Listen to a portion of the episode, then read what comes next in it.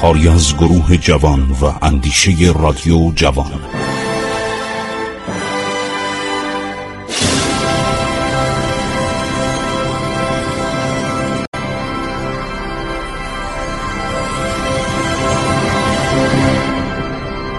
بسم الله الرحمن الرحیم. به نام خداوند بخشاینده مهربان من خسرو معتزد هستم ماجرای ازل امیر کبیر و تبعیدش رو به کاشان دارم بر اساس کتاب های مختلف و اسناد مختلف براتون عرض شود که نقل می‌کنم.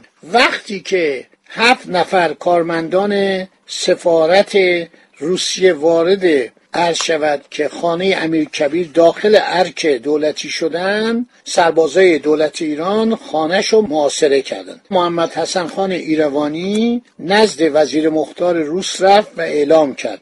خانه امیر نظام جزو املاک پادشاهی است که مادر و خواهر شاه در آنجا زندگی می کنند و پادشاه این توهین را تحمل نخواهند کرد که مأموران سفارت روس بر خانواده سلطنتی گمارده شوند.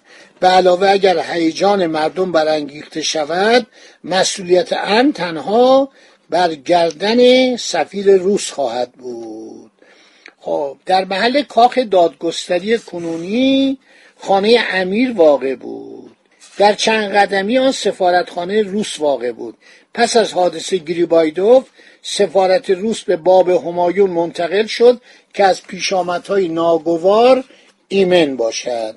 سفیر روسا که زمان فتلیشا کشته بودن روسا این سفارتخونه رو آورده بودن نزدیک عرض شود که کاخهای سلطنتی. اون افراد رفتن و شاه عصبانی شده بود. گفت من خودم حفظ جان میرزا تقیخان رو تضمین می‌کنم. هر آینه اعضای سفارت از سرای امیر بیرون نروند شاه تصمیم دارد با ملازمانش به آنجا برود و گردن امیر را با شمشیر بزند. این مداخله بیخود سفارت روس عرض شود باعث ناراحتی شد. میگه میزاخان میگفتش که علا دیگه اونو داخل آدم نخواهند دونست. شاه رو اگر نتونه اختیارات خودش رو نسبت به طبعه خودش اعمال کنه. شاه خیلی عصبانی شده از دالگرگی خواسته که اعضای خود را از خانهش که مادر و خواهرش در آنجا زندگی می‌کنند بردارد. و گفته اگه این کار نکنید ماموران شاه امیر نظام را توقیف خواهند کرد. این اشتباه دالگرگی بوده. از مقام امیر کبیر چیزی کم نمی‌کنه. هر شود که امیر نظام آیا تقاضا کرده نه. شیل میگه به هیچ وجه. و وزیر مختار روس آگاهی داشت که قرار ایشون بره حاکم کاشان بشه. در صورت انگلیسی ها خوششون نمی اومد یه رقابتی بین دو دولت بود. حالا که آمدن روسا وسط شیل خودشو کنار کشیده دالگرگی و شیل هر دو در کارشکنی علیه امیر کبیر در زمان حکومتش دست کمی از هم نداشتن. حالا با رفتن میرزا تایی خان و روی کار آمدن میرزا آقا خان دالگرگی فهمید که در شطرنج سیاست مات شده. دالگرگی آدمی بود از در روانی بسیار عصبی بود. زود براشفته می‌شد نسبت به هر قضیه نامطلوبی عکس العمل آنی و شدید نشان می‌داد. به همین علت در کار سیاست تدبیر و متانت رأی نداشت. امیر نظام ازش یک سندی می‌گیرن که به هیچ یک از سفارتخانهای انگلیس و روس تحسن نخواهد کرد از هر دو سفارت خواهش کرد آن را تایید کنند. سفارت انگلیس پای سند را تسجیل کرد وزیر مختار روس امتناع کرد. هر شود دالگرگی به مستر رونالد تامسون. منشی سفارت انگلیس گفت زمانی حاضر از سند امیر را تایید کند که صدر ایران حفظ جان امیر نظام را تضمین نماید.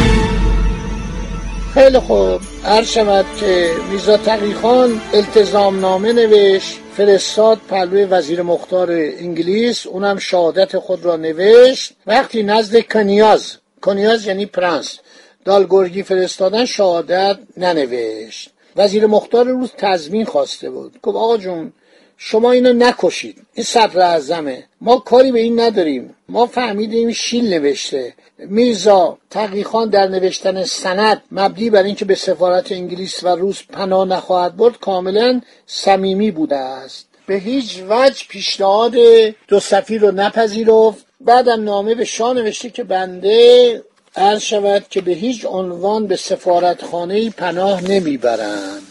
خیلی خوب. کارمندای سفارت روس میرن سربازای ایرانی هم ترک می‌کنن. برابر این در روز 27 محرم 1268 22 نوامبر 1851 امیر از تمام مناسب دولتی خل میشه. و به پرنس دالگورگم شیل می نویسه که من با دولت ایران صحبت کردم قرار شد امیر نظام به حکومت کاشان بره. در حکومتش مستقل باشه این قرار شامل حفظ جان و مال میرزا تقیخان می شود مورد موافقت خودش هم قرار گرفت. در صورت دالگورگی هم باز یه نامه به شیل می نویسه و این دوتا سفارتخونه با هم رد و بدل می‌کردن همه به ضرر میرزا تقیخان بعد وقتی که خل میشه صبح روز چهارشنبه 25 محرم ببینید پنج روزا. در تمام این وقایع ظرف پنج روز اتفاق میفته ظاهرا قرار بود امیر به حکومت کاشان بره. ظهر آن روز اعضای سفارت روز به خانهاش رفتن.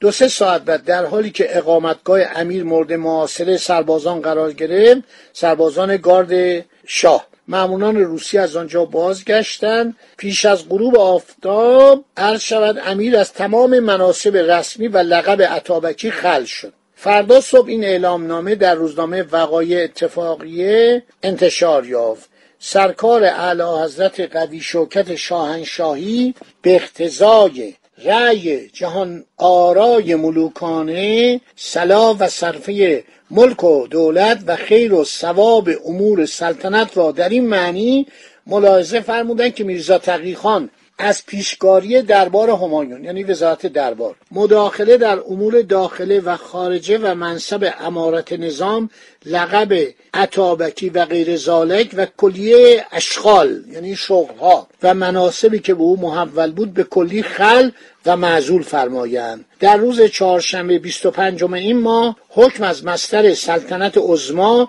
به همین سراحت شرف صدور و نفاذ یافت و او بر حسب امر قدر قدرت همایون از تمامی امور و مشاغل معزول و مسلوب الاختیار گردید. چون مراتب لیاقت و شایستگی جناب جلالت معاب کفالت و کفایت انتصاب مقرب الخاقان اعتماد و دوله الجیه عالیه که در اصالت و نجابت و بایستگی از اکفا یعنی از هم ترازای خودش ممتاز و ابا انجد از جمله معتبرین و معتمدین حضرت و دولتخواهان دولت جاوید آیتن به رجوع این مهم خطیر در پیشگاه نظر انور اقدس همایون ظاهر و لایه آمد.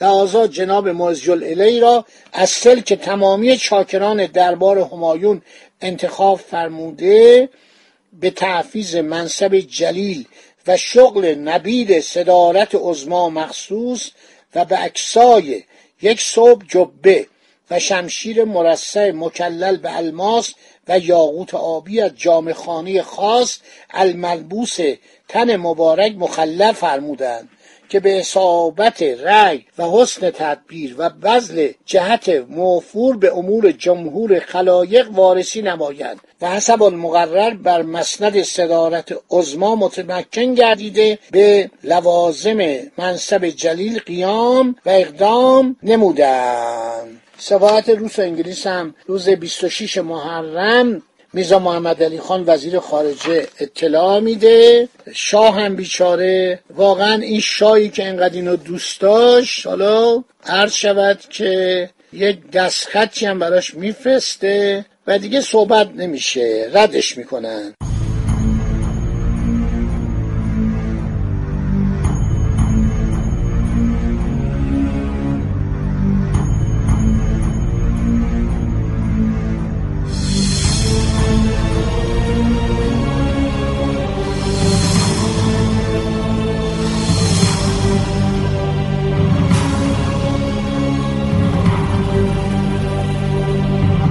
دو هفته بعد منصب امیر نظامی از تشکیلات مملکتی برافتاد تا کسی نام امیر نظام را نشنود و نبرد. اعلی حضرت پادشاهی مقرر فرمودند منصب امیر نظامی در ایران متروک شود. کسی این اسم و منصوب را نداشته باشد. امور قشون نظامی و غیر نظامی را مقرب الخاقان باشی به استحضار و قرارداد جناب جلالت مآب صدر رسیدگی خواهد کرد. این هم ردش کردن. حالا قرارش که اینو روانه تبعیدگاهش کنن. داشته که می‌رفته خانم شین همسر وزیر مختار انگلستان شاهد بوده.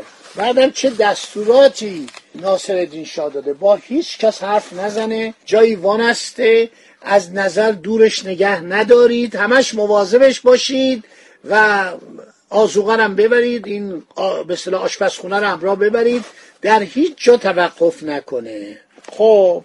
خانم شیل میگه من داشتم در اطراف تهران اسب سواری می‌کردم. اینا روزا انگلیسی ها عادت داشتن.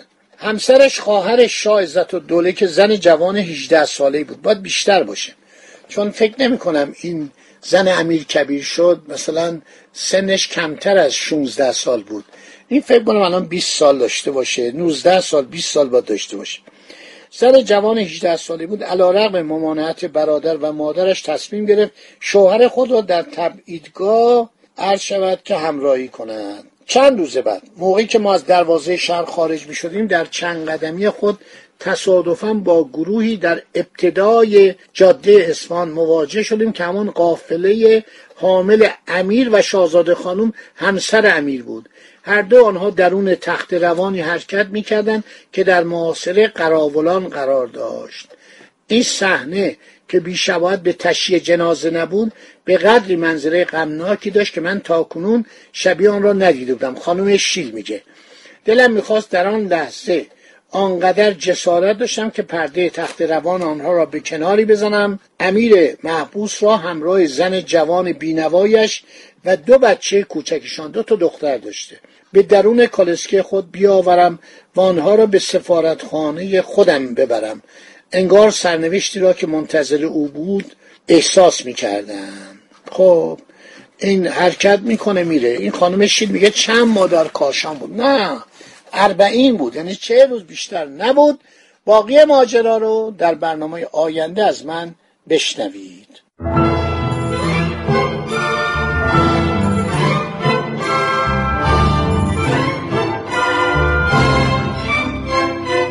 عبور از تاریخ.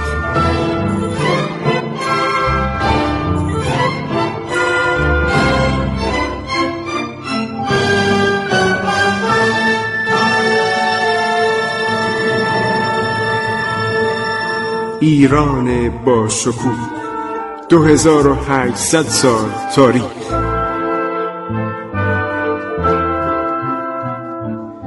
سرگذشت ایران ما به روایت خسرو معتزد